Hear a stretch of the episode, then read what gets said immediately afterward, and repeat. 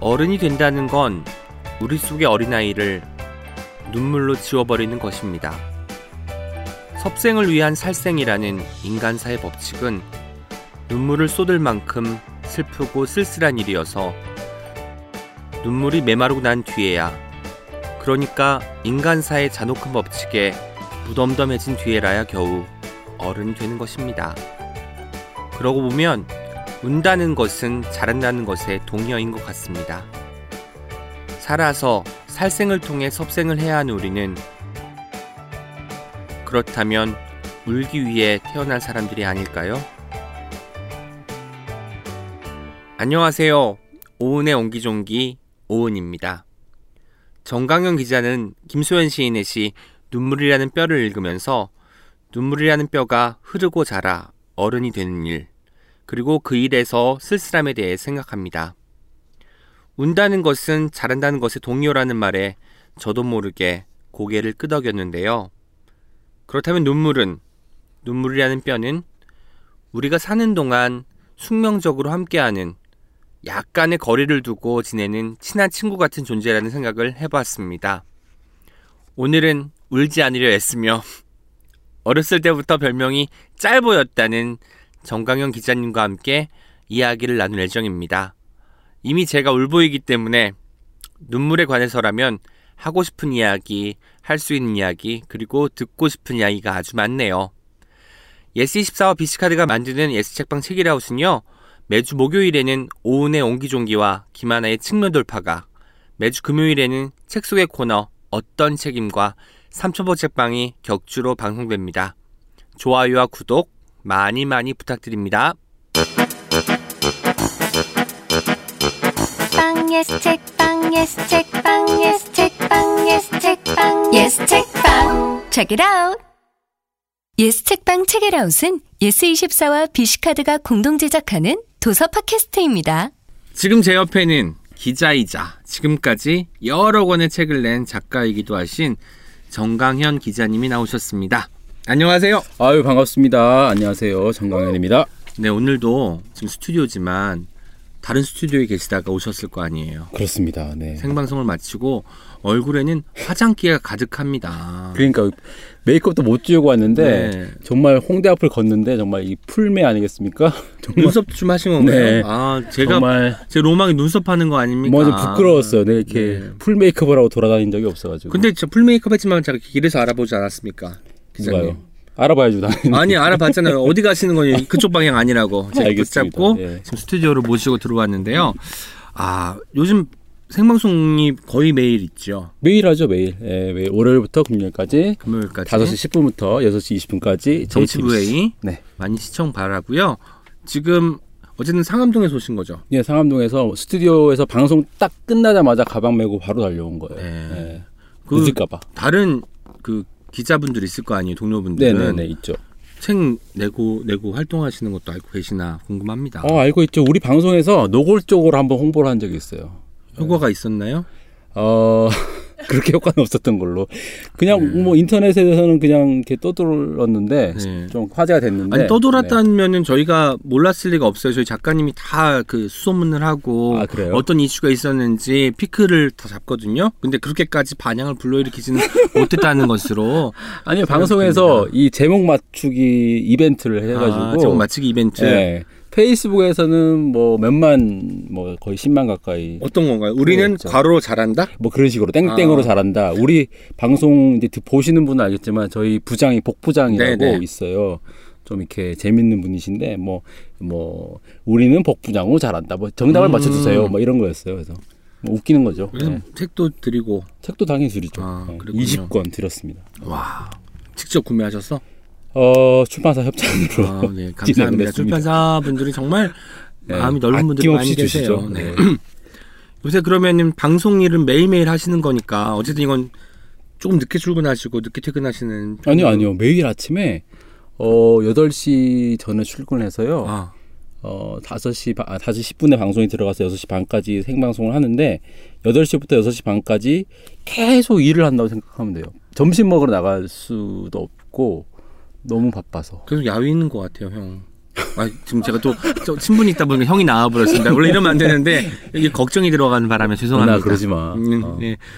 야유시는 것 같습니다. 아, 그러니까 점심을 나가서 못 먹는 그런 열악한 환경이 있어요. 그럼 도시락을 배달시켜 먹거나 12시쯤 되면요. 그 영화 올드보이 아시죠? 네. 아, 사식이 들어오는군요. 뭐가 툭 들어와요. 아. 네. 도시락이 툭 들어오면 이제 그거를 먹으면서 또 일을 하고 진짜 그렇게 일을 하고 있습니다. 확실히 시사와 정치가 매일매일 급변하고 그렇죠. 이슈가 떠오르기 때문에 한시도 마음을 놓고 있을 수가 없을 것 같아요. 주말에는 조금 잘 쉬시는 주말에는 편이지? 토요일, 일요일은 방송이 없으니까 네. 토요일, 일요일은 확실하게 쉬는데 매일매일 이제 정치 뉴스가 계속 라이브로 계속 들어오잖아요. 네네. 그러니까 그거를 최대한 반영을 해야 되니까 계속 뭐가 바뀌고 하다 보니까 계속 뭐 일을 할 수밖에 없는 그런 상황입니다. 네. 방송 준비가 정말 네.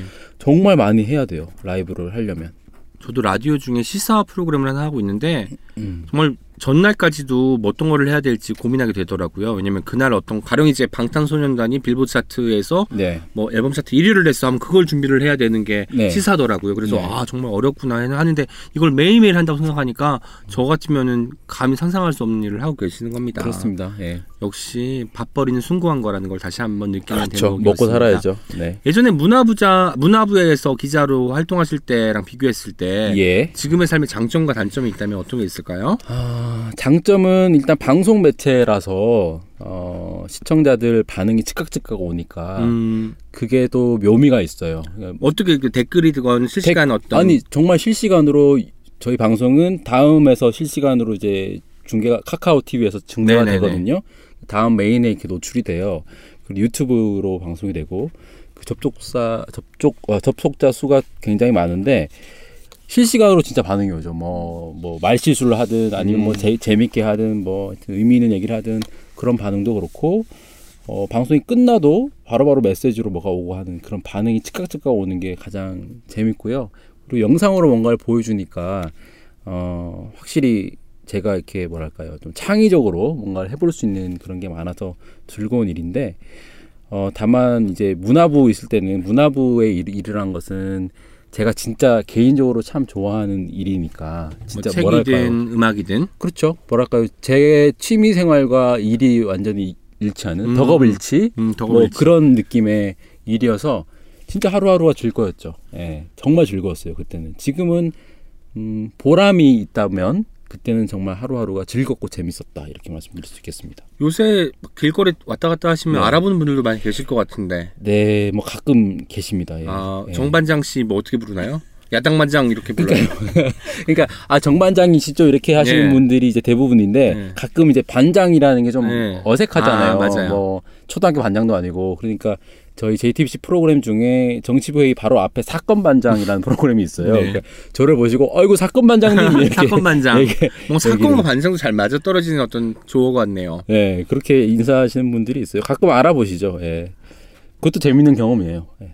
정치부회의 금요정다방이라는 코너를 저희 작가님께서 좋아하신대요. 아, 예, 그리고 예. 또 정치가 무엇을 만났을 때 이런 네네. 것들이 있잖아요. 이런 코너들을 직접 기획하셨다고 하시던데 네. 여기에 대한 뒷이야기 좀 해주세요. 아 그건 이제 그 아까 말씀드렸던 덕업일치의 연장선상인데요. 네. 제가 어떻게든 제가 좋아하는 음악과 시, 문학 이런 거를 어떻게든 결합을 해서 같이 좀 해보고 싶은 생각이 있어서 제가 JTBC 정치부회의에 출연하기로 하면서 처음으로 냈던 아이디어가 그거였어요. 그러니까 정치가 음악을 만났을 때 혹은 정치가 시를 만났을 때 이제 이거를 제가 제안을 했어요. 사실은 뭐 어디에도 없는 포맷이죠. 네. 그러니까 음악을 가져와서 정치를 풍자해보자. 시를 가져와서 정치를 풍자해보자. 이런 아이디어였고 다행히 잘 정착이 돼서 이제 2년 가까이 매일 그걸 했어요. 매일 선곡을 하고. 벌써 2년이 됐군요. 그렇죠. 2년이 다 됐습니다. 몇 100번을 한 거죠. 네. 대단하세요. 네. 진짜. 우리 옹기종기가 지금 몇 개월 됐죠? 한 4개월째 접어드는데 저는 한 4년 한 것 같거든요. 벌써. 2주에 한번 하는데도 불구하고 하지만 정말 매일매일 주 5일을 하시면서 이걸 2년 동안 하셨다는 게 정말 대단한 것 같고 그 꾸준함을 저도 본받도록 하겠습니다.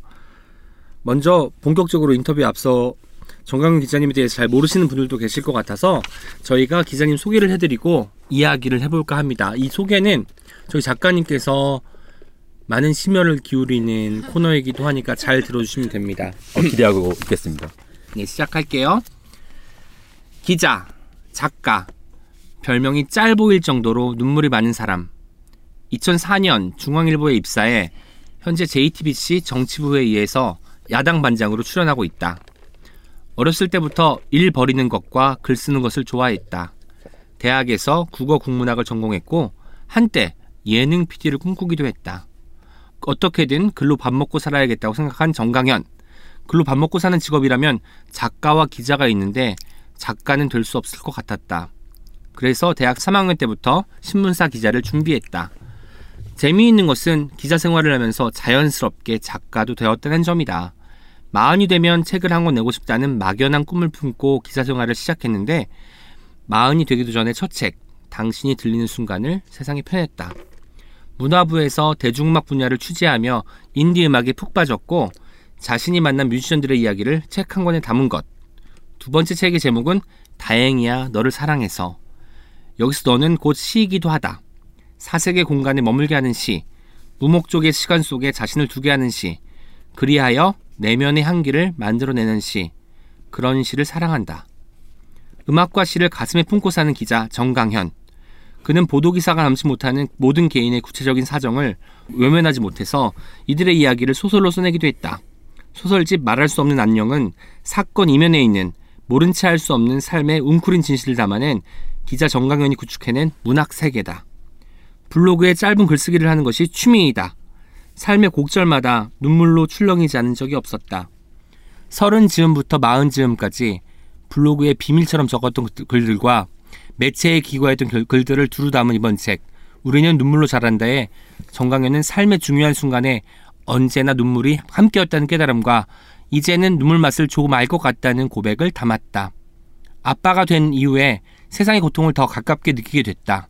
요즘은 아이와 별 이야기를 자주 한다. 가장 아끼는 책은 대학원 졸업식 날 아버지가 주신 돈으로 구입한 우리말 유희어 중사전이다. 저희가 준비한 소개 네. 어떻게 들으셨나요? 제가 잠깐 눈을 감고 들어봤는데요. 아 정말 좀 뭉클했어요. 어떤 점에서? 저를 탈탈 털어서 네. 조사를 잘 해주신 부분에 감사를 드리고 정말 잘 저라는 사람을 잘 정리해 주셨어요. 저도 정리를 하고 보니까 아 내가 이런 사람이구나 라는 생각이 다시 한번 들었습니다. 소개를 읽고 나니까 사실 이 책이 우리는 눈물로 자란다라는 책이 눈물에 대한 책이잖아요. 결과적으로 삶이 눈물이었다는 것이 다시 한번 느껴지면서 눈물이라는 건 뭔가 액체지만 예. 하나가 응축된 어떤 그렇죠. 알갱이처럼 느껴지기도 하고 예, 예. 액체지만 고체처럼 느껴지기도 하는 부분이 있잖아요. 예. 눈물 한 방울 할 때 또 고체 느낌이 나니까요. 그래서 그런 것들이 정강현의 어떤 삶을 대변하고 지금까지의 어떤 문학적인 어떤 그 세계든 음악적인 세계든 이런 것들을 담고 있는 것이 아닐까라는 생각을 해봤습니다. 우리말 유희어 중사전이 예. 정확히 어떤 책인지 좀 여쭤봐도 될까요? 유희어 사전이죠. 근데 이거는 제가 고백을 하자면 사실은 사전을 좀 가까이 두는 건 오은의 영향이 좀 있어요. 예. 저는 오은이 사전을 굉장히 가깝게 두잖아요. 근데 그걸 보면서 저도 한번 해봐야지 마음을 먹었던 적이 있고요. 유희어 사전 같은 경우도 이제 그런 영향이 있었고 또 예전에 고종석 선생님이 한번 저한테 그런 네. 얘기를 해주신 적이 있었어요. 그래서 탐이 났는데 사전을 사려고 보니까 너무 비싼 거예요. 그렇죠. 25만 원이었어요. 책 한 권이. 네. 얼마나 비쌉니까? 그래서 만지작 하다가 물론 살 수도 있겠죠. 하지만 책 한 권을 25만 원 주고 산다는 건 상당히 대단한 결심 아니겠습니까? 그래서 언제 읽을지 모르는 책을. 그렇죠. 그거는 언제 읽을지 모르는 책을 굉장히 사치 아닌가 싶기도 하고 그랬는데 그냥 지나가는 말로 집에 한번 내려갔을 때 제가 이제 저희 고향집이 대구인데 고향집 대구에 이제 아버지 방에 아주 오래된 국어 대사전이 있더라고요. 네네. 80년대 초반에 나온 음리다판. 예, 양주동 선생님 책임감수.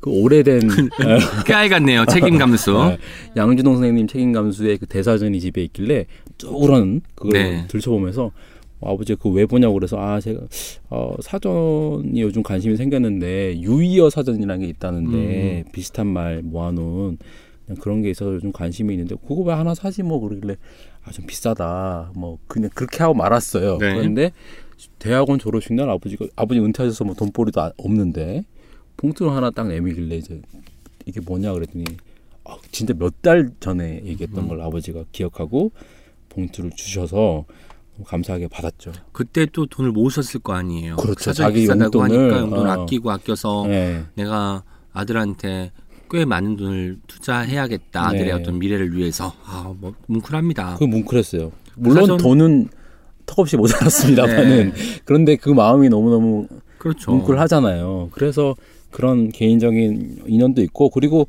뭐 오은처럼 저도 사전을 이렇게 진짜 심심할 때마다 들춰보면서 그냥 멍해지면서 되게 재밌지 않습니까? 네. 사전 보고 있으면. 네. 저도 유희어 사전이 있는데 뭐 중사전처럼 크지는 않고요.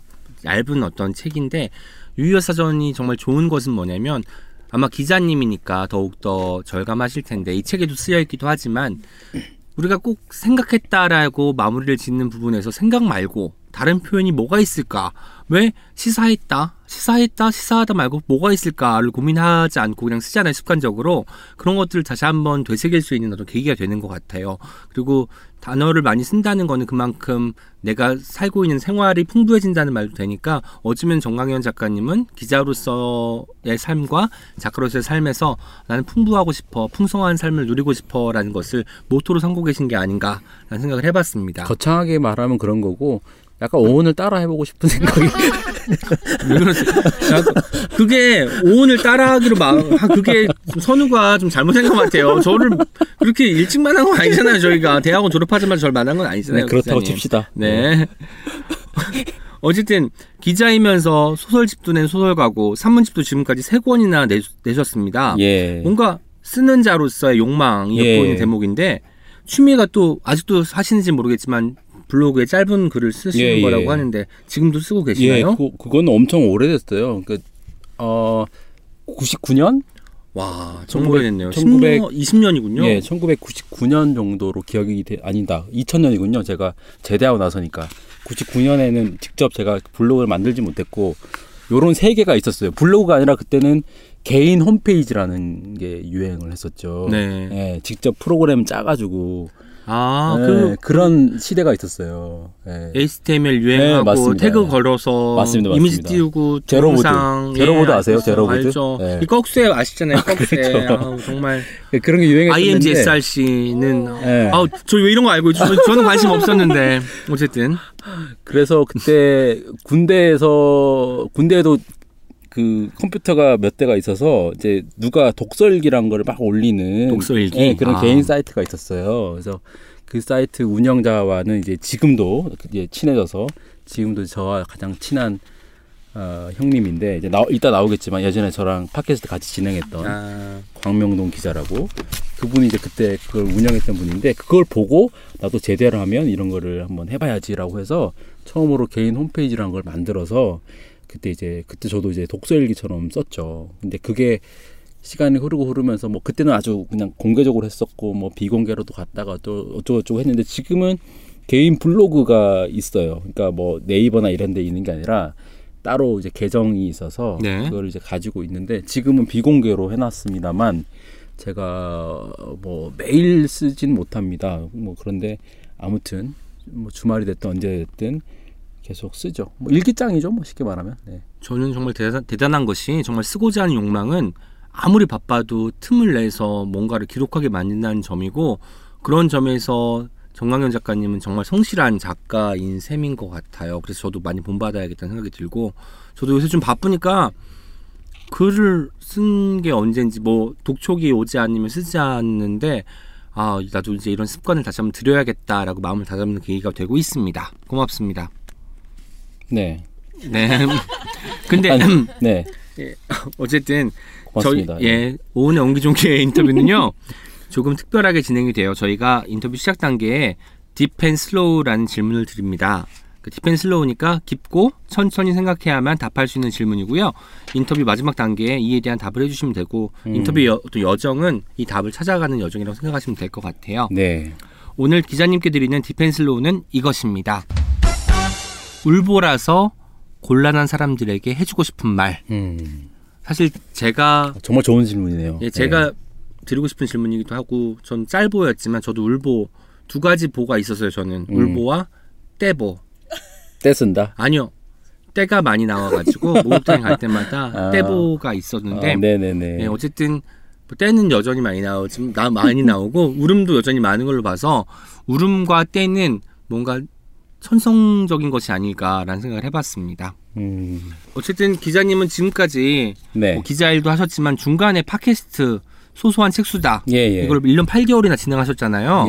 어쩌면 팟캐스트 진행 선배님이기도 하고 팟캐스트 초창기에 뭔가 붐을 일으키는데 1등 장본인이기도 한데, 꾸준히 진행하면서 쌓인 노하우가 있다면 저한테 좀 알려주세요. 뭐 이런 말은, 이런 건 절대 하면 안 되고, 뭐 몇 개월째 조심하고 이런 것들 있잖아요. 아, 근데 진짜 감히 그런 말씀을 드릴 처지는 아니고, 이거는 어떻게 보면 팟캐스트 쪽에서 뭐 일종의 음악으로 치자면 인디밴드 같은 존재였죠, 우리는. 그러니까 뭐냐면 아까 말씀드렸던 그 형, 지금도 이제 가장 친한 형, 친형 같은 형인데 광명동 기자라고, 그 형이 저한테 이제 독서와 관련된 참으로 많은 영향을 미쳤던 형님인데 꾸준히 늘 그런 만남을 가져왔었죠. 그러다가 어느 날 이제 둘이 소주 한잔 하다가 진짜 우연히 그냥 제가 이런 말을 했어요. 그냥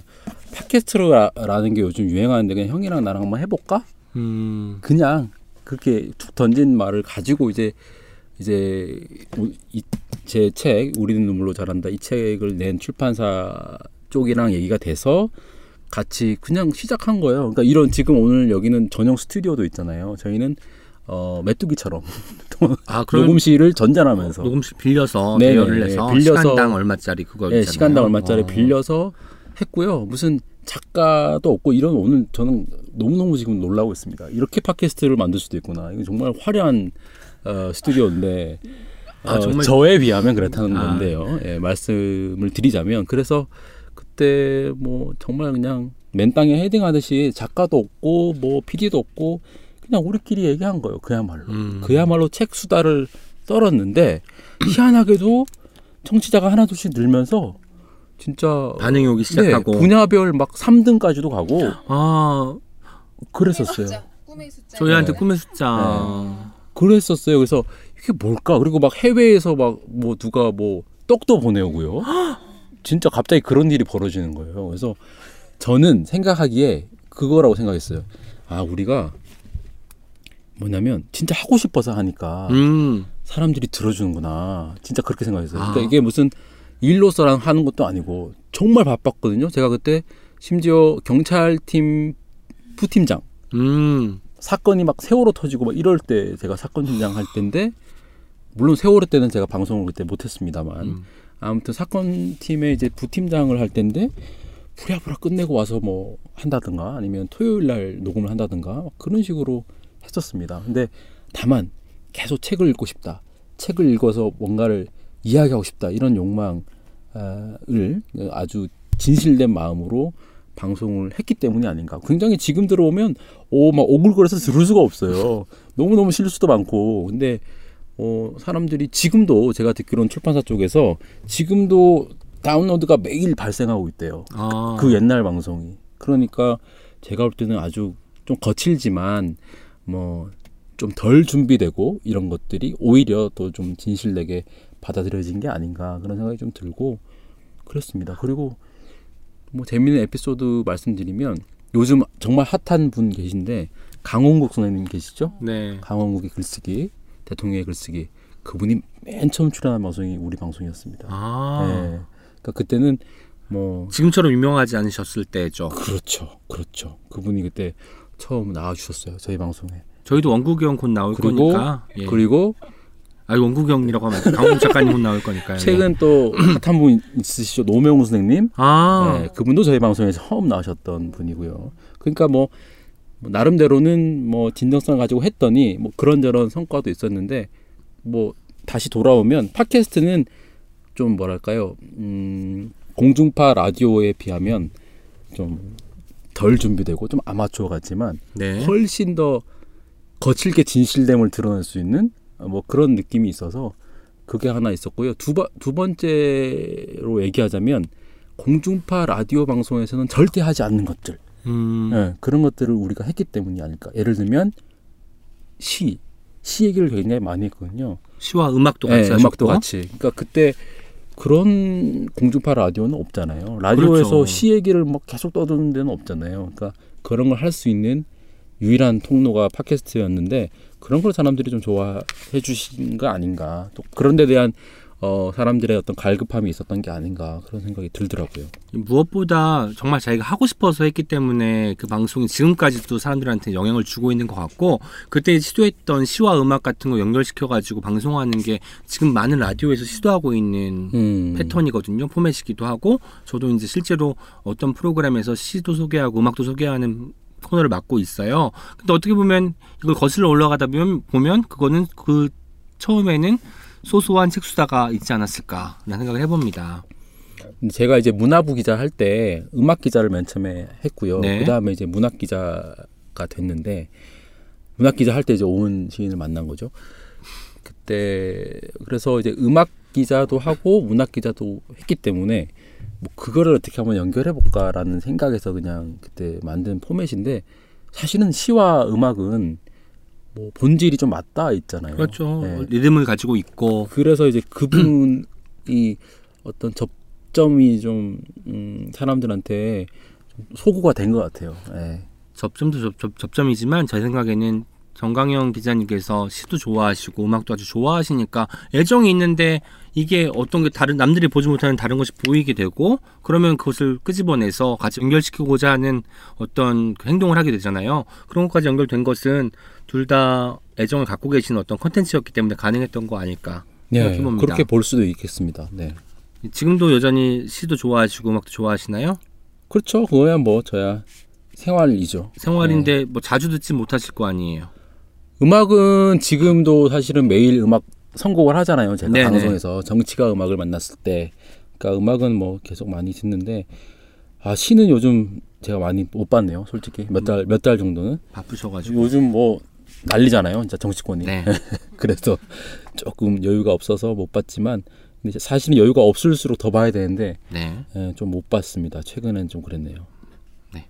이번 책 우리는 눈물로 자란다에 대한 얘기를 좀 해보려고 해요. 이게 기자님의 네 번째 책이자 세 번째 산문집인데요. 네. 그 책 머리에 이렇게 쓰셨어요. 엄밀한 의미에서 이 책을 나의 첫 번째 산문집이라고 우겨도 무방할 것이다. 네. 어떤 이유에서 이런 말이 나왔을까요? 그러니까 제가 산문집으로는 세 번째가 되는데, 뭐 아까 얘기한 것과도 통하는데 음악을 좋아해서 음악 관련한 책이 나왔고, 이제 인디밴드를 다룬 책이죠. 두 번째 시를 좋아해서 시와 짧은 산문을 이제 쓴 산문집이 나왔는데, 이제 그거는 어떻게 보면 제 자신을 직접 드러내놓고 네. 얘기한 거라기보다는 음악을 통해서 혹은 시를 통해서 제 얘기를 한 거죠. 근데 이번 산문집은 뭐 그야말로 제 삶을 이렇게 통째로 드러내놓고 이야기를 한 거기 때문에 어떻게 보면 저의 환부도 좀 드러내면서 솔직하게 좀 써보려고 했던 산문집이어서, 이게 엄밀한 의미에서 진정한 개인 에세이가 아닌가 그런 생각에서 그렇게 적었습니다. 저는 이 에세이를 읽으면서 가장 좋았던 부분이, 기자들은 명확한 글쓰기, 사실을 잘 전달하는 글쓰기에 능숙하고 익숙해지게 마련인데, 거기서 늘 내가 정말 어떻게 생각을 하는지, 내 마음은 어떻게 움직였는지를 주목하고 있다는 점이었어요. 그래서 어떻게 그런 게 조율이 가능할까? 기자 정강현은 굉장히 냉철한데 인간 정강현은 굉장히 부드럽고 영혼이 흔들리는 사람이라는 것을 스스로가 잘 알고 계실 거 아니에요. 예. 이런 것을 두 개를 같이 병행하는 게 예. 그걸 같이 갖고 사는 것이 쉽지 않을 것 같은데 어떠신가요? 예. 쉽지 않을 건 없는데요.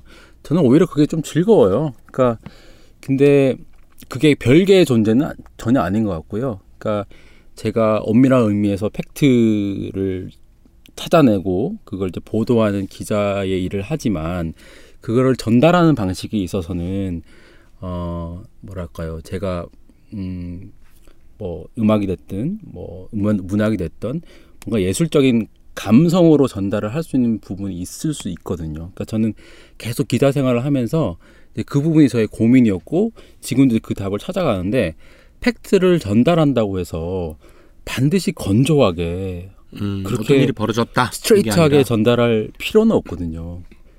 그러니까 팩트가 전달이 돼서 저는 그 전달된 팩트가 사람들한테 지식으로 쌓이는 것 외에 플러스 그 사람의 마음을 좀 움직였으면 좋겠어요.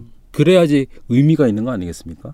그러니까 우리가 뭔가 고발을 하고 보도를 할 때 사람들의 마음이 움직이는 것, 이제 그게 저는 제가 추구하는 어떤 방향인데, 어렵죠. 어려운데 그런 여러 가지 시도들을 하면서 아까 말씀하신 두 가지 부분, 제가 뭐 뭔가 좀 감성적인 측면 혹은 팩트를 추구해야 되는 뭔가 좀 엄밀한 측면, 이런 것들이 교집합을 만들어내는 그런 경우가 있었습니다. 그리고 그걸 제가 추구를 하고 있습니다. 그래서 많은 시도들을 했었습니다.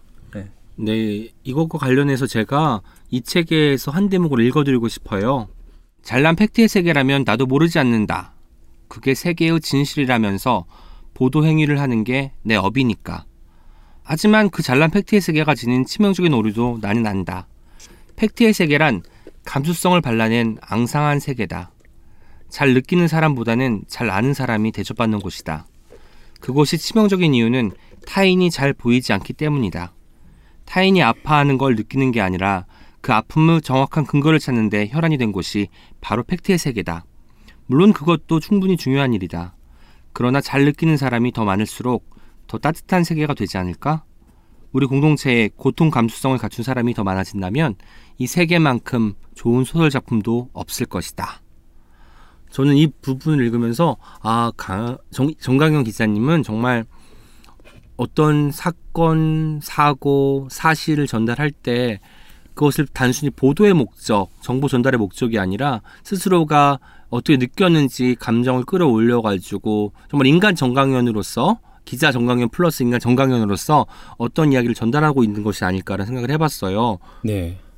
그러니까 마찬가지로 이제 그 제가 뭔가를 보도를 했을 경우에 그거를 받아들이는 사람도 마음이 전달됐으면 좋겠다는 거죠. 네. 제 마음이. 그래서 그분도 그걸 이제 받아들이는 사람도 어떤 마음의 변화가 일어나고, 그렇게 해야 세상이 조금씩 바뀌는 거라고 믿어요. 우리가 원래 보도라 하면은 건조한 표정, 절대 이제 사실만을 정확히 전달해야 된다는 어떤 미명하에서 얼굴이 절대 흔들리지 않잖아요. 표정도 그렇고. 근데 정강훈 기자님은 울먹울먹 하실 때도 있고 표정이 막 찡그러질 때도 있어가지고 저분이 지금 굉장히 불편하구나. 굉장히 인간적이고 좋았던 것 같아요. 그래서 이 책도 어쩌면 기자 정강현보다는 인간 정강현이 훨씬 더 잘 드러낸 책이라 더 좋았던 것 같고, 슬픔으로 대변되는 눈물, 가족으로 대변되는 아이, 영혼으로 대변되는 시가 어떤 세계의 고리가 되어서 하나의 어떤 그 완성된 팔찌 같은 것을 만드는 것이 아닐까라는 생각을 했습니다. 그 중에서도 눈물인데, 눈물을 영혼의 뼈조각이라고 표현하셨어요. 예. 눈물을 그 정도로 많이 이제 애찬하시고, 실제로 애찬, 눈물이 내 삶을, 눈물을 애찬은 맞잖아요. 사실 눈물이 내 삶을 이끌어온 어떤 중요한 어떤 물질이다라고 하셨는데, 실제로 잘 우시잖아요. 네, 저 많이 울어요. 보통 1년에 몇 번 정도? 울어요. 1년에 몇 번 정도?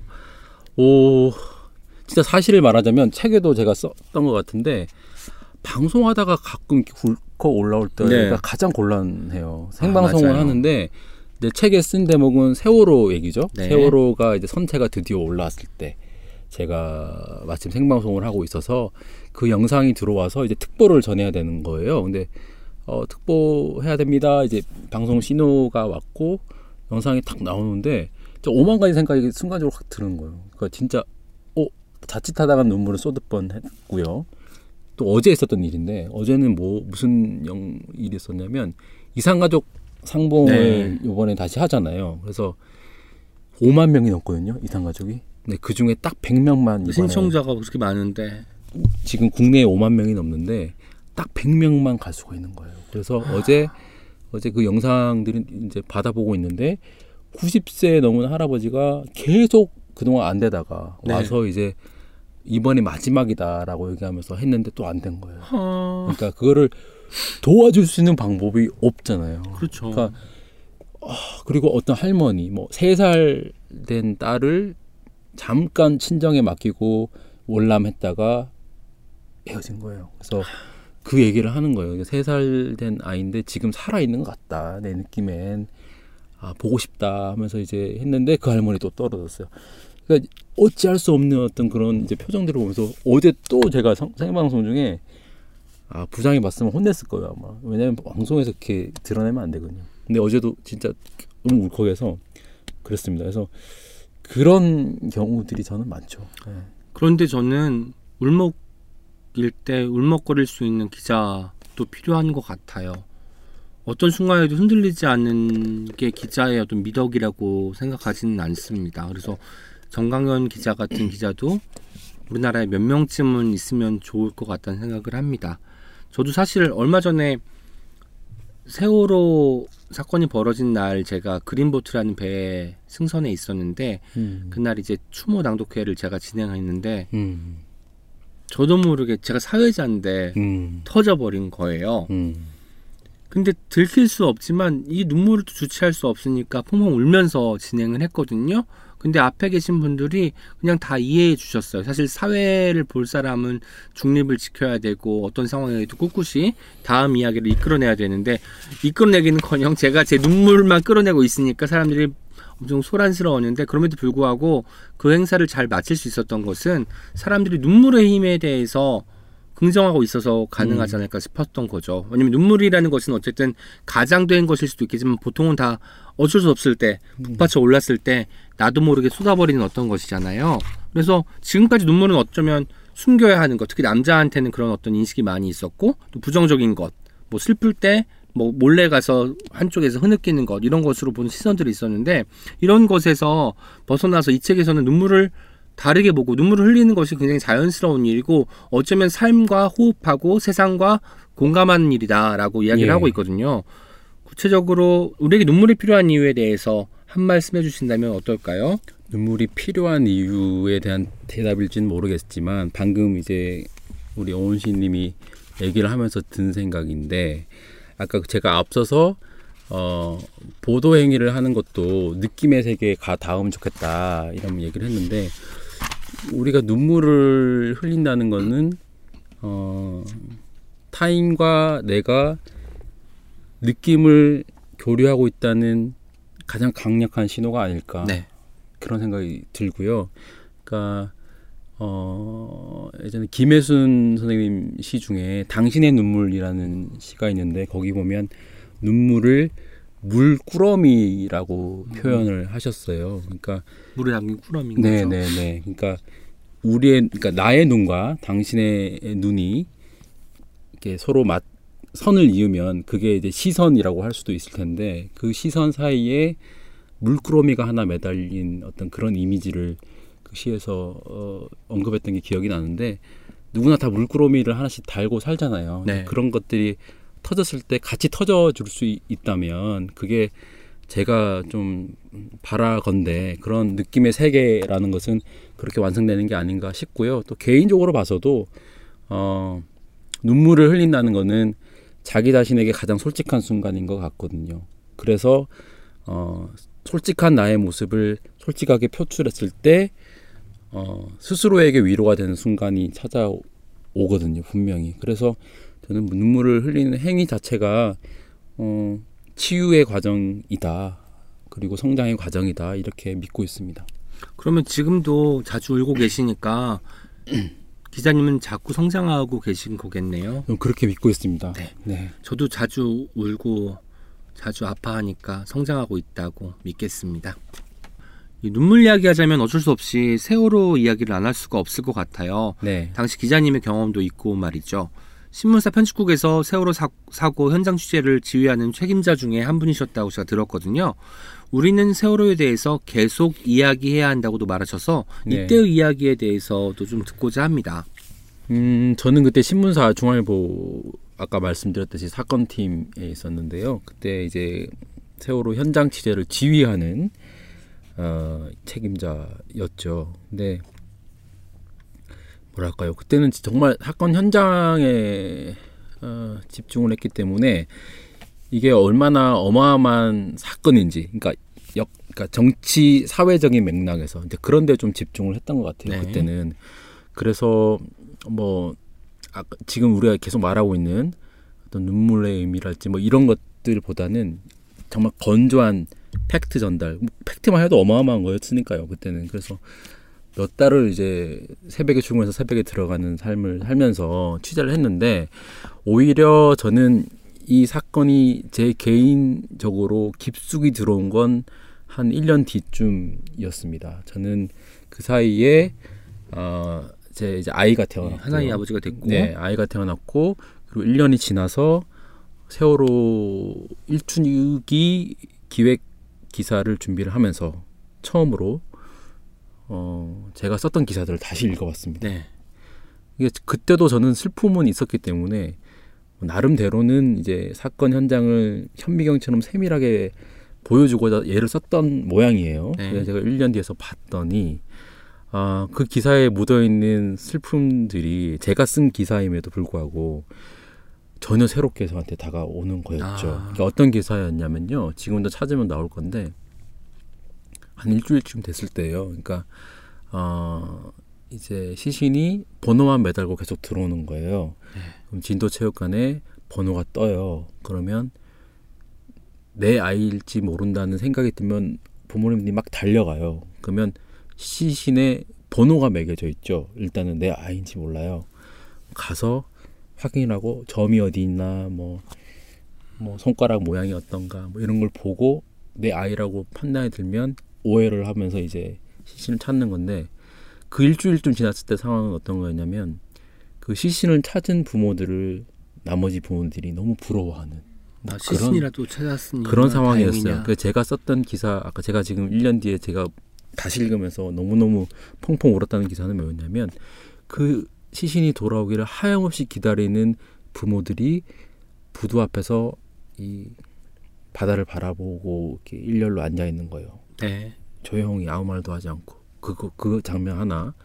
그리고 또 하나는 이제 동생이 있는 거죠. 동생이 같이 엄마 아빠랑 이제 언니인지 오빠인지 모르겠으나 오빠였던 것 같은데, 오빠의 시신이 돌아오길 기다리고 있는 거죠. 근데 동생은 뭐 오빠가 죽었다는 생각을 못 하고, 이제 오빠가 좋아하는, 그러니까 라면을 이제 같이 컵라면을 먹는데, 오빠가 오면 같이 먹으면 좋겠다 뭐 이런 얘기를 하는 거예요. 이제 그거를 그 장면들을 제가 묘사를 했던, 네, 기사였어요. 그때는 르포 한답시고 이제 쓴 기사인데, 제가 이제 아이를 가진 아버지가 되다 보니까 그 개인적인 슬픔이 너무 크게 진짜 느껴졌어요. 그러니까 아이를 잃는다는 게 어떤 의미인지를 전혀 모르고 있다가 이제는 조금 알 것 같더라고요. 그래서 감당할 수 없는, 주체할 수 없는 눈물을 흘렸던 기억이 있거든요. 그래서 저는 아까 얘기했던 거랑 또 비슷한 맥락인데, 세월호 사건을 가지고 지금도 뭐 갑론을박하는 사람들이 있어요. 뭐 지금 광화문 광장에, 그것도 아직도 지난번에 뭐 서울시장 선거할 때도 모 후보는 그거 당장 치워야 된다고, 네, 주장도 했죠. 근데 이제 그거는, 저는 이거는 좀 사람들이 제발 좀 느낌으로 교류하는 사회라는 게 어떤 건지 세월호 사건을 통해서 느꼈으면 좋겠다 싶은 생각이 커요. 제가 그랬던 것처럼 이거는 개인적인 슬픔으로 가서 닿으면, 이게 얼마나 슬픈 일인지 깨달으면, 이게 사회적으로 어떻게 이게 세월호 사건이라는 게 우리 사회에 던지는 메시지가 뭐고, 사회적으로 이게 어떻게 다음 단계로 나갈지에 대해서 해법을 찾을 수 있다고 생각해요. 지금 다 의견이 다르지만. 그래서 개인의 슬픔으로 내려가 보는 것, 사회적 사건에 대해서 그런 체험을 해주게 했던 사고고 사건이었죠. 네. 기자셨지만 저는 어떤 점을 발견했냐면, 인간 정강현이 또 보이는 거예요. 몇백 명이 희생자가 있고 시신이 몇 구가 수습이 되었으며 이런 게 중요한 게 아니라 한 명 한 명의 삶에 대해서 바라보고 그들이 죽음이 되어 돌아오는 광경에 마음을 아파할 수 있는 사람만이 이런 생각을 할 수 있을 것 같아요. 예전에 세월호 사건이 벌어졌을 때 300명이 죽은 참사다라고 누군가가 하니까 아니다, 한 명씩 죽은 사건이 300번 벌어진 거나 마찬가지다라고 네. 이야기를 한 사람이 있었잖아요. 예, 예. 이런 것처럼 하나하나의 삶에 이름을 붙여주고 그 사람을 다시 기억하다 보면 정말 슬픔이 거대해지고 눈물을 흘리지 않을 수 없고 그 사건을 다시 들여다보게 될 수밖에 없을 것 같아요. 그렇죠. 그렇게 해서 사회가 한 걸음 나아가는 거라고 봐요. 저는 아직 세월호 사건이 우리 사회에서 어떻게 정리가 돼서 한 걸음 나아가는 단계까지 왔느냐, 거기에 대해서는 자신 있게 답하기 좀 힘들거든요. 네. 뭐 정부가 바뀌고 아무리 사회적 상황이 바뀌었다 해도 아직까지도 사람들의 내면까지 이게 침투한 것 같진 않아요, 솔직하게. 그래서 뭐 여전히 광화문 광장 문제를 놓고도 그런 얘기가 나오는 거죠. 아직은 우리는 사회 구성원들이 제가 아까 얘기했던 개별적인 슬픔의 단계를 느껴주진 못한 것 같아요. 네. 네. 그렇게 해야지 이 어마어마한 사건이 뭔가 정리가 되고 그때야 비로소 한 걸음 더 나아갈 수 있는 게 아닌가 생각이 듭니다. 지금 해주신 말씀에 대한 그 각각의 세부적인 이야기가 바로 우리는 눈물로 자란다에 수록되어 있으니까 많이들 읽으셨으면 좋겠고요. 특별히 이런 독자분들이고 읽었으면 좋겠다 하는 타깃이 있는지 궁금합니다. 타깃은 저와 비슷한 또래에 있는 모든 분들. 저는 책을 보시면 알겠지만 뭐 가족 얘기도 많아요. 그러니까 네, 뭐냐면 아버지 이야기도 많고. 예, 그러니까 뭐 제가 이제 40대 초반인데 이 정도 나이가 되면 누구나 겪게 되는 일들이죠. 그러니까 뭐 부모님이 아프고 이제 그런 네. 얘기도 있는데, 이제 돌봄을 받는 존재에서 돌보는 존재로 바뀌는, 그러니까 내가 부모의 돌봄을 받다가 맞아요. 부모를 돌보는 존재로 바뀌는 시기가 지금이거든요. 그래서 더 많은 눈물을 흘리게 되는 시점이기도 해요. 그거는 뭐랄까요? 그러니까 존재의 어떤 지위가 바뀌는 문제면서 설명하기 힘든데 참 슬픈 일이에요. 하여튼 그렇죠. 돌봄을 받다가 돌보는 존재가 되는 일은 참 어떻게 논리적으로 설명하기 힘든데 참 슬픈 일인 것 같아요. 예. 저는 이런 생각이 들었어요. 이 책을 읽으면서 저희가 어렸을 때는 어른이 되면 나 뭐든 다 해야지 라고 생각하고 어른이 되기를 꿈꾸잖아요. 근데 막상 어른이 되니까 짊어져야 될 일들이 너무 많고 눈물로 보낼 수밖에 없는 날들이 너무 많으니까 다시 아무것도 몰랐던 어린 시절로 돌아가고 싶은 생각이 들더라고요. 그래서 어쩌면 이 책은 그 눈물에 대한 책이면서 울보는 알고 보면 더 용기 있는 사람이다. 네. 어떤 맞습니다. 상황에서 울 수 있는 사람이야말로 정말 그 상황을 노파하고 정말 극복하려고 애쓰는 사람이다라는 생각이 들기도 합니다. 그래서 이 기자님이 이런 말도 하셨어요. 많이 울어본 삶이 더 반짝인다라는 네. 맨 앞글이 있잖아요. 네. 그리고 저희 지난번에 공개방송할 때 이상엽 시인께서 하나를 깊이 응시할 수 있는 사람을 시인의 정의로 내리셨어요. 네. 그런 점에서 어쩌면 정강현 기자님은 눈물에 관한 네. 정말 진정한 시인이 아닐까라는 생각이 들었거든요. 진짜 오늘 저 잘 나왔네요. 네, 하나를 깊이 응시할 수 있는 사람. 눈물을 깊이 응시하셨잖아요. 저는 제가 들어본 최고의 상찬인데요. 그러니까 뭐냐면 저는 시인이라는 존재를 가장 높이 봐요, 사실. 그래서 저한테 그렇게라도 시인이라는 이름을 붙여주시면 저는 너무너무 영광이네요. 네, 고맙습니다. 아니, 사실 책에 있는 많은 문장들도 굉장히 시적이에요. 뭐 시적인 것과 시가 다르냐, 어떻게 갖고 다르냐 물으시면 할 말은 없지만 저는 어쨌든 시적 감수성이 있는 사람만 쓸 수 있는 문장들을 구사하신다는 생각이 들었고, 그래서 이제 읽으면서 더욱더 뭉클해졌던 것 같아요. 네, 고맙습니다.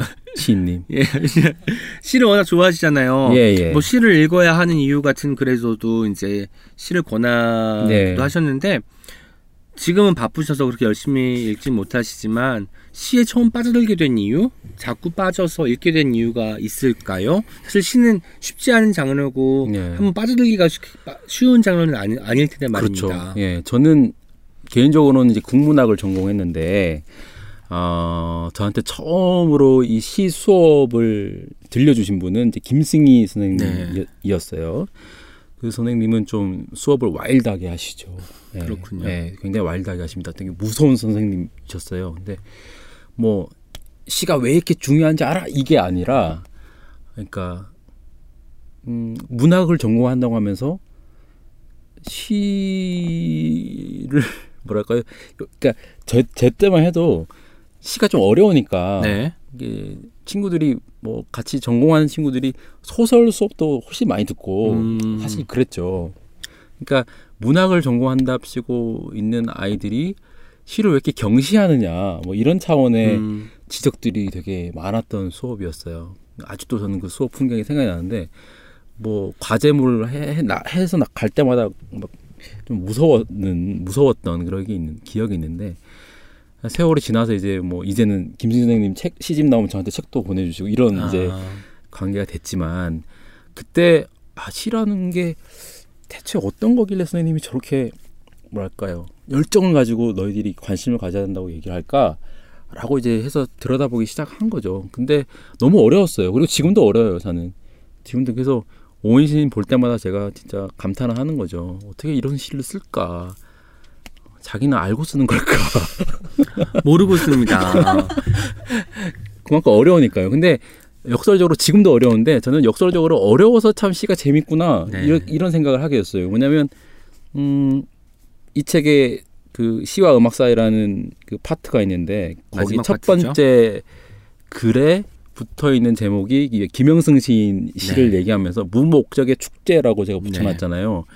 좀 그런 느낌이에요. 그러니까 시를 읽을 때는 왜냐하면 너무 어려워서 내가 이걸 알아내야겠다라는 목적을 가지고 달라들면 아 이거 읽기 싫어지죠. 근데 시는 그냥 뭐라 이런 표현이 어떨지 몰라도 그냥 멍하게 어떻게 보면 어떤 의미에서 좀 약간 멍청하게 그냥 이 말들의 놀이를 이렇게 쳐다보고 있는 거예요. 그러다 보면 어떤 의미를 알 것 같기도 하고 모를 것 같기도 하고 또 어떨 때는 아 이거 알았어라고 생각이 들 때도 있고 그런 거죠. 그냥 놀이예요, 놀이. 그래서 네.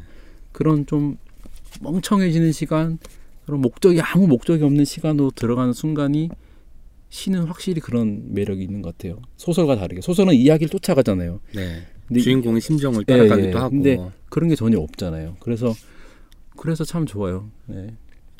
저는 정말 재밌는 게 제가 어제 김승희 시인의 희망이 외롭다라는 시집을 다시 꺼내 읽었는데 읽으면서 또 약간 눈물을 흘릴 뻔했어요. 근데 오늘 다시 또 김승희 선생님의 이야기 나오니까 재미가 있었고 아까 무목적의 이야기를 하셨는데 그 김민정 시인이 이제 출연을 했는데 김민정 시인의 시 제목이 아름답고 쓸모없기를이잖아요. 예, 예. 무용한 것, 무목적인 것 그것이 시가 아닐까 싶기도 하고 어쩌면 우리가 뭘 꼭 생산해야 되고 어떤 성과를 거둬야 되고 이런 것들에서 많이 비껴나 있는 것이 시여서 그래서 값진 것이 아닐까. 그래서 어쩌면 아까 시를 읽는 시간이 멍청해지는 시간이라고 했는데 그런 투명해지고 멍청해지는 네. 시간이 더욱더 많아져야 된다는 생각을 해봤습니다. 그러니까 쓸모가 없어서 쓸모가 있는. 네. 네. 그래서 훨씬 더 쓸모가 있는 네. 그런 게 시죠. 네. 그러면 그 시를 좋아하시면 이번에 추천사를 김소연 시인한테 받았잖아요. 예. 오은 시인이 아니라요. 예. 그래서 물론 책 내에서도 내가 좋아하는 시인을 꼽으라면 맨 앞줄 어딘가에 적힐 이름이다라고 적어놨으니까 맨 앞줄이라고 하면은 제가 앞줄에 저도 있을 수는 있잖아요. 뭐 첫 번째는 아닐 수 있으니까 추천글에 대한 느낌을 그렇죠. 네. 아주 읽고 나서 너무 더 좋아하셨을 것 같다는 생각이 들어요. 네, 저는 김소연 시인과 아마 이석원 그 작가님 같은 경우는 이제 음악 때문에 이제 알게 되고 그래서 이제 받으신 것 같은데 김소연 시인에게 이제 이런 글을 받았을 때의 기분도 좀 듣고 싶어요. 두근두근했죠. 저는 김소연 시인 시를 정말 좋아하거든요. 맨 앞줄에 있어요. 물론 그 앞줄에 오은도 있습니다. 앞줄에 한 50명이 들어간다는 거의 뭐 오죽헌급인 것 같은데. 250명? 앞줄에 정말 긴 노트 모양이에요. 그래도 좌에서 우로 가면 어디에 위치하는가는 중요하지 않겠습니까? 아무튼 김소연 시인을 제가 참 좋아하는데 그래서 예전에 팟캐스트 진행할 때도 제가 모셨죠. 네. 한번 김소연 시인 시 가지고 방송을 했고 그게 이제 눈물이라는 뼈라는 네. 시였고 그 방송을 했고 그 다음에 수학자의 아침이라는 시집이 나왔을 때 출연을 한번 하셨어요. 네. 예, 강곡기 요청을 드려서 그때 사실은 처음 만났는데 제가 문학기자 할 때도 못 뵀었는데 그냥 제가 생각하던 분이더라고요. 저는 누군가를 만났을 때 책을 읽고 만났을 때 제가 생각했던 것과 많이 다른 경우를 정말 많이 봤거든요. 제가 그랬나요? 저를 보면서 하시길래. 제가 오은 시인을 좋아하는 이유가 딱 그거거든요. 오은 시인은 제가 시를 보면서 너무 좋아해서 만났는데 그 시를 보면서 상상했던 캐릭터보다 훨씬 더 아름다운 캐릭터였어요. 그래서 더 좋아하게 됐고, 김소연 시인도 마찬가지로 만났더니 아 제가 시를 읽으면 생각해볼 거는 이 시인은 어떤 사람일까, 딱 그런 분이었어요. 뭐냐면 무심한 듯 다정한. 아 맞아요. 네. 정말 표현이 맞죠? 적합합니다. 무심한 듯 다정한. 아, 맞습니다. 네. 시도 약간 그래요. 네. 무심한 듯 써놨는데 굉장한 인간에 대한 사랑이 묻어있거든요. 심심한 듯 뭉클하기도 하고. 그렇죠. 뭔가 역설적인 걸 다 가지고 있어서 네. 김소연 시인의 시가 더욱더 매력적인 것이 아닌가 싶습니다. 그럼요. 그래서 제가 너무 개인적으로 팬이어서 그런 영광이었고, 근데 그때 처음으로 이제 개인적으로 많은 이야기를 해봤고, 그래서 뭔가 다음 어떤 책을 쓰게 되면 한번 추천사를 부탁드리고 싶다라는 강한 열망이 있었죠. 네. 당연히 오은 시인에게도 부탁하고 네. 싶지만 오은 시인은 또 뭐 다음 기회가 또 있을 것이고, 그래서 저는 이제 두근두근 거리는 마음으로 김소연 시인께 연락을 드렸습니다. 네. 근데 무심한 듯 다정하게 받아주셨습니다. 알겠어요. 뭐라고 대답하셨냐면 아니요. 아 좋죠. 그런데 제가 원고를 읽어보고 답을 드리겠습니다. 와, 이게 당연한 정답이잖아요. 예, 그렇네요. 예. 사실 근데 뭐 친분으로 할 수 있는 게 아니기 때문에 친분으로 무턱대고 받아주는 분도 많아요. 네. 예, 근데 그게 아니라 제가 정확하게 답을 드려야 되니까 원고를 읽어보고 제가 쓸 수 있는지 답을 드릴게요. 이렇게 얘기를 하고 한 며칠이 지났어요. 답이 안 오는 거예요. 야, 이거 뭐 그래도 저는 받아들일 준비는 돼 있었습니다. 근데 보니까 말씀드렸던 대로 무심한 듯 다정한 분이에요. 제가 그래서 아 이제 곧 인쇄가 들어가야 될 것 같은데 혹시 추천사는 이라고 이제 머뭇머뭇거리며 문자를 드렸더니 바로 추천사를 보내주셨어요. 아. 그대로 그냥 예. 너무 잘 봤어요 하면서. 그래서 봤는데 오 추천사가 그냥 너무 아름다운 거예요. 저 읽자마자 이것도 네. 읽으니까 책을 다 읽고 나서 추천사를 읽는데 다시 또 책에 이제 많은 그 구절들이나 국면들이 보여서 다시 네. 또 뭉클해지더라고요. 그러니까 슬픔을 느낀다는 것은 어떤 능력이라는 걸 자각하게 될 것이다. 그러니까 슬픔을 느낀다는 게 능력이라는 표현이 너무너무 좋았어요. 그래서 지금 이 자리를 빌어서 다시 한번 우리 김소연 시인님께 네. 감사드리겠습니다. 와, 소연 누나도 참 좋겠어요. 77페이지에 이런 문장이 있어요. 행복하시나요? 라는 글인데 이 질문에 서슴없이 그렇다라고 답하는 사람을 신뢰하지 않는다라고 하셨습니다. 예. 이 질문을 기자님께 드려보고 싶어요. 행복하시나요? 서슴없이? 제가 서슴없이 대답하면 제가 저를 신뢰하지 않는 인간이 되는 거 아니겠습니까? 저는 그냥 그렇게 생각해요. 대체로 행복하지 않죠, 사람들은. 네. 네. 근데 가끔 행복하죠. 가끔 행복한 걸 기다리는 순간을 즐겁게 생각하면 될 것 같아요. 예, 대부분 삶이란 건 좀 비극에 가깝죠. 네. 대부분의 삶이란 건 다만 아, 문득문득 진짜 가끔 굉장히 희극적인 순간이 오잖아요. 오늘 이렇게 방송하는 거 이런 거. 뭐 그래서 그런 순간들을 기다리는 걸 즐겁게 생각하면 되지 않나 생각이 들고 오늘 이 순간은 행복하네요. 네. 오은 시인님과 제가 개인적으로 너무너무 좋아하는 네, 오은 시인이 앞줄에 있다고 합니다. 앞줄에 있습니다. 네. 사실 정말 24시간 중에 저는 한 3시간 정도만 행복해도 그날 하루는 정말 그럼요. 잘 살았다, 오늘 되게 풍족하다라는 생각이 들거든요. 그렇기 때문에 오히려 행복한 순간이 상대적으로 적기 때문에 더욱더 소중한 것이 아닐까라는 생각을 해봤어요. 바로 그겁니다. 네. 아마도 이제 집에 있다 돌아가셔가지고 지금 아드님 네. 아마 잠들어 계실 수도 있는데 지금 자고 있죠. 네. 그거 얼굴 보실 때 다시 또 행복함을 느끼실 거고 예. 그런 것들이 내일을 다시 또 맞이할 수 있게 만드는 지탱할 수 있는 힘이 그럼요. 되는 것이 아닐까 네. 싶습니다. 인생에는 앞으로도 더 많은 슬픔들이 찾아들 거예요. 그렇죠? 예. 가장 많이 슬플 때 꺼내서 읽을 시와 들을 음악을 저희에게 소개해 주시면 어떨까요? 왜냐하면 이 책의 마지막 파트가 사실 이렇게 구성되어 있기 때문에 이 책을 정말 다 읽으신 분들은 이 질문이 얼마나 재미있는 질문이고 필요한 질문인지 아실 거예요. 지금 제가 생각했던 대답을 할 것처럼 말씀을 하는데 그 대답부터 하면 일단은 책의 맨 말위에 있는 네. 김소연 시인의 눈물이 나는 뼈 네. 줄리아트의 우리는 울기 위해 태어난 사람이라는 그래. 음악을 추천드리죠. 근데 그 시와 그 음악은 결은 조금 달라요. 그러니까 맞아요. 눈물이라는 뼈는 사실은 이 제목이 함축하고 있는 의미에 굉장히 많이 닿아 있어요. 그러니까 눈물로 단단해지는 어떤 눈물을 흘리면서 과정이죠? 단단해지고 성장해지고 성장하고. 그래서 꼭 눈물이 좀 뭐랄까요, 좀 축축한 느낌의 그런 눈물은 아니에요. 저는 제목을 달 때도 그런 느낌이었거든요. 그 눈물로 자란다라고 할 때의 의미는 막 슬플 때 막 푹 잠기는 그런 의미가 아니라 슬퍼서 눈물을 쏟고 난 이후에 그 눈물의 의미를 뜻하는 거거든요. 그래서 김소연 시인의 눈물이라는 뼈를 찾아서 읽을 것 같고요. 줄리아트의 그 음악은 제가 지금 왜 이러냐면 네. 방금 소름이 돋았던 게 그 자라는 거 이야기하면서 액체가 아니라고 하셨잖아요. 예. 저도 사실 이 책을 다 읽고 나니까 눈물이 종유석이나 석순 같은 것이 아닐까라는 생각을 해봤거든요. 네. 그래서 그런 생각이 아 내가 이 책을 그래도 저자의 의도대로 읽었구나라는 생각에 스스로가 기특해서 아, 그래서 제가 오은 시인은 위대하다고 생각하는 거예요. 그리고 다시 음악 얘기를 가면 예, 줄리아트의 음악은 정말 축축한 음악이죠. 네, 네 맞아요. 정말 축축한 음악인데 축축함의 끝까지 가보면 에? 슬픔의 어떤 밑바닥까지 가보면 밑바닥을 치게 되잖아요. 그런 의미에서 그 음악은 좋아요. 그리고 그 노래를 부르는 분이 이석원 씨예요. 네. 예, 이석원 씨가 언니네이발관 출신인 줄리아트와 같이 부른 노래였죠. 전 지금도 가끔 들어요. 슬플 때, 아주 슬플 때, 혹은 화날 때. 예.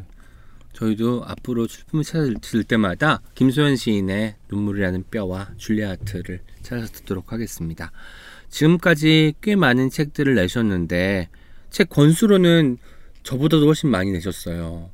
아니, 그럴 리가요. 공저까지 하면 6권이라고 하지 않으셨어요? 근데 공저, 예, 그렇긴 하네요. 예, 네. 숫자로는. 전 5권이니까. 원래 이렇게 아마추어들이 막 하는 거죠. 왜 그러세요? 이렇게 책을 많이 쓰셨는데 소설도 쓰셨고 예. 뭐 산문집도 쓰시고 그랬는데 앞으로 이런 책은 꼭 써봤으면 좋겠다 하는 책이 있으면 이야기 좀 해주세요. 저는요 지금 생각하고 있는 게 있는데요. 제가 정치가 음악을 만났을 때라는 코너를 했잖아요. 네네. 그게 이제 몇백 편이 돼요. 그렇죠. 와. 2년 했으니까요. 그렇네요. 매일 했으니까. 그러니까 음악이 몇백 개가 되고 그때 당시에 정치 상황이 몇백 개가 되는 거예요. 근데 그게 이제 예를 들면 제가 최순실 사태 때부터 사실 정치부회의에 있었거든요. 네. 그러니까 한국 현대 정치사에서 굉장히 중요한 순간을 이 음악으로 풀어왔던 거예요. 그래서 그 음악들을 잘 배열을 해서 정치 상황과 이렇게 엮는 그런 책을 한번 해볼까라고 생각을 하고 있어요. 가제도 정해놨는데 알려주세요. 고종석 선생님 책 중에 사랑의 말 말들의 사랑이라는 책이 있죠. 네네. 선생님만 허락하신다면 정치의 말 말들의 정치라는 제목으로 내거나 네, 허락하지 않으실 것 같습니다.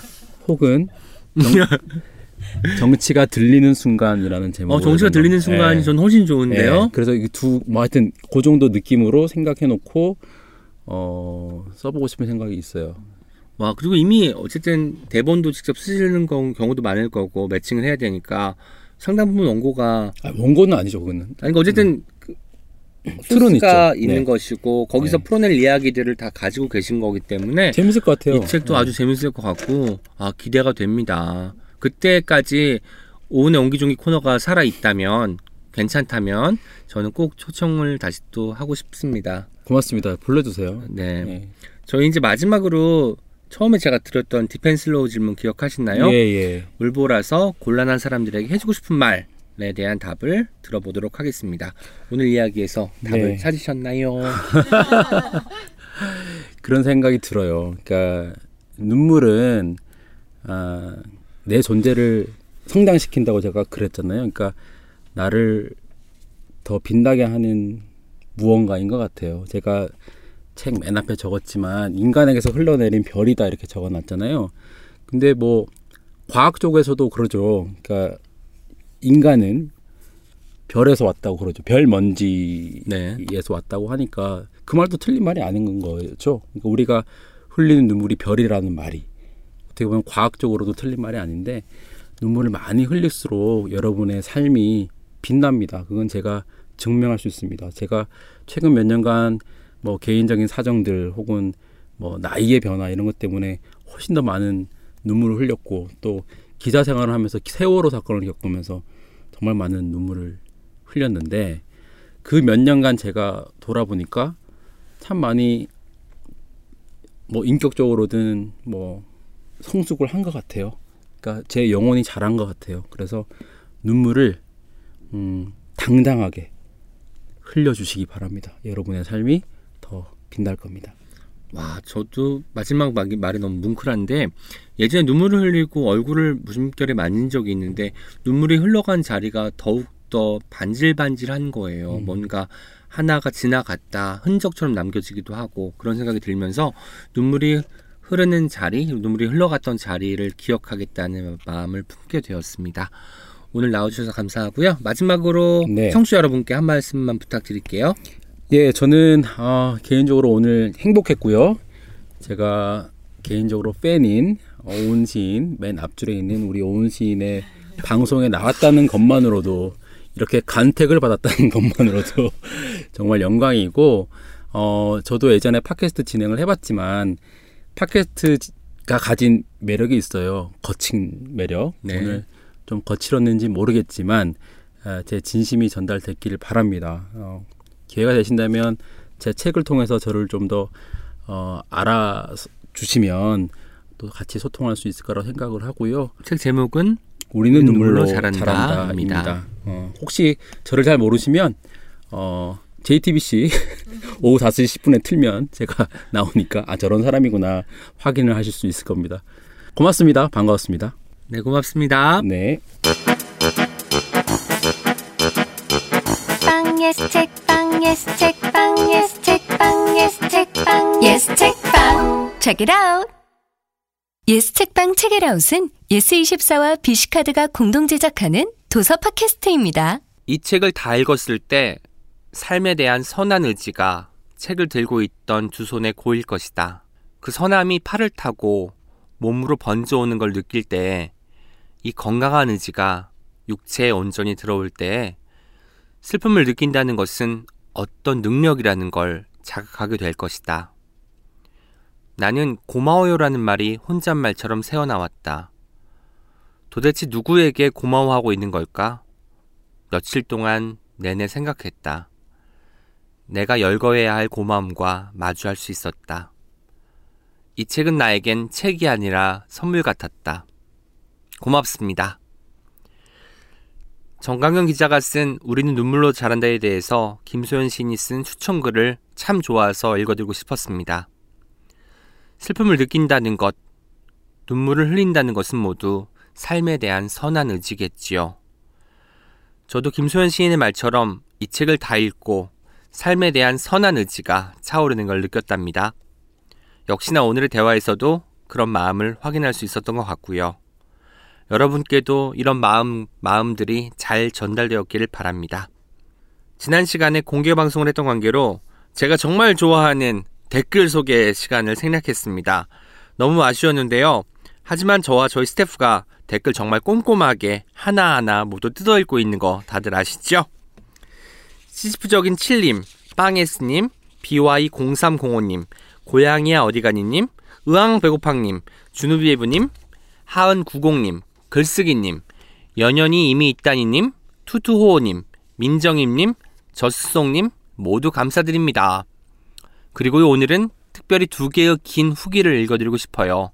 하나는 저희 채널S 공식 계정이죠. yes@yes24.com으로 도착한 한 청취자분의 메일이고요. 다른 하나는 공개방송에서 1등 경품에 당첨된 청취자분의 블로그 후기입니다. 먼저 지난 6월 9일에 도착한 청취자분의 메일입니다. 안녕하세요. 전주에 살고 있는 청취자입니다. 이제까지 친분이 없는 누군가에게 메일 보낸 적이 없는데 알 수 없는 끌림이 자꾸 편지를 쓰고 싶다는 생각을 하게 만들어서 편지를 씁니다. 감사하다는 이야기를 꼭 하고 싶었거든요. 저는 29살이고요. 2주 전 허리디스크 파열로 수술을 받아 잠시 병가를 내고 쉬는 중입니다. 실은 이번 병가를 내면서 깊은 절망감에 빠져 있었습니다. 그렇게 긴 하루 속에서 오은의 옹기종기를 다 듣고 새 에피소드를 기다려 오늘 올라온 것까지 다 들었네요. 그동안 너무 고마웠습니다. 누구에게도 전화할 수 없는 새벽의 한가운데 옆에서 친구들이 얘기하는 것처럼 웃으며 들을 수 있었고요. 그러다 보면 긴장이 조금씩 풀리곤 했습니다. 그리고 그동안 좋은 친구들, 브랜드님, 프랑스어엄님, 켈리님 등 사귄 것 같은 저 혼자만의 기분 좋은 착각도 느낄 수가 있었습니다. 여러 작가님들의 이야기를 전해들으며 앞으로 제 삶에 대해 사유하는 시간을 가질 수 있었어요. 작가님들 모두 힘든 시간이 있으실 것 같은데요. 하지만 참 가치 있는 일을 하시는 것 같아요. 앞으로도 여러 방면에서 계속 왕성하게 활동해 주시기를 기대하고 응원하겠습니다. 이렇게 긴 메일에 제가 일부만 읽어드렸는데 이 메일을 다 읽고 나서 엄청 뭉클해지더라고요. 사실 방송을 듣고 잘 들었습니다. 댓글 하나만 가지고 저희는 가슴이 벅차오르고 기쁨을 주체할 수가 없는데 그것을 하나하나 다 열거해 주시고 어떤 부분이 좋았고 어떤 부분 때문에 내가 삶의 생기를 느끼고 이런 것들을 짚어주셔가지고 어딘가에서는 S책방 책이라웃과 그중에서 오은의 옹기종기를 듣는 사람들이 있구나라는 것을 실감할 수 있었습니다. 가치 있는 일은 잘 모르겠어요. 하지만 어떤 분 한 분이라도 저희가 진행하는 방송을 듣고 웃거나 울거나 가슴이 조금 움직인다면 그것만으로도 저희는 충분히 좋은 일을 하고 있다고 생각하고 있습니다. 앞으로도 이 청취자분께서 열심히 들어주시면 좋겠고요. 전주에 살고 있다니까 제가 또 자란 곳이 전주다 보니까 마음이 더욱더 가는 것 같아요. 앞으로도 새 에피소드 나올 때마다 꼭 잘 들어주시고요. 메일이든 댓글이든 꼭 어떻게 들으셨는지 답글 남겨주시면 좋겠습니다. 다음은 디에땅뜨님의 공개방송 후기입니다. 제가 아이디를 잘 모르겠어서 검색을 해봤더니 독일어인 것 같더라고요. 숙모, 이모란 뜻의 아이디를 쓰시는 분입니다. SNS에 후기를 쓰면 좋다는데 트위터나 인스타도 안 하고 페북만 닫았다. 워낙 게으른 성격인데다가 할 일들이 좀 밀려오고 있어서 처음엔 평소처럼 아무것도 하지 않으려고 했다. 하지만 난 공개방송 후에 1등 선물을 받아버렸다. 낯가림이 심해 앞에 나서길 싫어해서 내심 내가 안 되었으면 했지만 1등을 해버렸다. 1등이라 어쩔 수 없이 하면서 3명의 시인 유희경, 이상엽, 오은 시인에게 차례로 사인도 받아왔다. 부끄러움을 숨기기 위해서 안면 근육을 굳혔다. 오은 시인의 얼굴은 왠지 울고 난 아이의 얼굴같이 느껴졌는데 이유를 잘 모르겠다. 쉬는 시간에 나랑 같이 공개방송에 갔던 지인이 내게 오은 시인의 진행을 칭찬했다. 저렇게 정제해서 할 말을 잘하면서 매끄럽게 진행하는 게 어렵다고 했다. 맑은 눈, 귀여운 목소리와 말투. 그런데 어딘지 모르게 짠해지는 이 아이 같은 시인을 공개방송에 온 많은 사람들이 합심해서 좋아하는 것 같았다. 공개방송 덕에 생각했던 것보다 많이 웃었다. 무튼 오은의 옹기종기야. 고마워. 와, 저는 이 글을 우리 프랑스 엄님께서 보내주셔서 읽었는데 읽자마자 또다시 눈물이 핑 돌았어요. 뭐 여러가지 저의 심금을 울린 구석이 있었는데 가장 마음이 와닿았던 건 시인의 얼굴은 왠지 울고 난 아이의 얼굴같이 느껴졌는데 라는 부분이었어요. 울고 나면 사실 개운하기도 하지만 아직까지 눈물의 짠 성분과 울음을 불러온 슬픈 사연이 남아있는 얼굴이잖아요. 그런 얼굴을 하고 있다는 거. 제가 요새 조금 힘든 일이 많이 있고 주변에도 저 때문은 아니지만 개인적으로 힘든 일을 겪고 있는 분들이 많이 계셔서 그런지 제 얼굴이 아무리 웃어도 울음길을 가릴 수가 없는 모양이에요. 그것을 알아봐 주셔서 감사했고요. 공개방송에 온 많은 사람들이 합심해서 좋아하는 것 같았다라는 부분은 뭔가 고마운 부분이죠. 제가 진행이 많이 서툴고 그리고 아직까지도 부족한 부분이 많은데 그런 것들을 다 채워주시려고 애쓰는 모습 같아서 그날 오셨던 많은 분들 다 감사드리고요. 특히 이런 1등 상품 당첨되신 디에땅트님께도 다시 한번 감사 말씀드립니다. 아, 오늘은 마음이 정말 벅차네요. 여러분의 진심이 모두 전해져서 그런 것 같습니다. 다시 한번 정말 감사드립니다. 오늘 방송도 듣고 후기 남겨주실 거죠? 실은 분명히 듣고 계실 걸 알면서도 후기가 없으면 조금 쓸쓸하고 외롭고 그렇거든요. 언제나 애정을 갈구하는 오은이에요. 오은뿐만 아니라 프랑스어 엄과 켈리님도 댓글을 갈구하고 애정을 구하고 있습니다. 다음 시간도 많이 기대해 주시고요. 지금까지 옹기처럼 소박하지만 종기처럼 난데없이 등장하기도 하는 오은과 함께한 오은의 옹기종기였습니다. 내일 오은의 알쏭달쏭과 어떤 책임으로 또 만나요. 안녕! Yes, check bang. Check it out.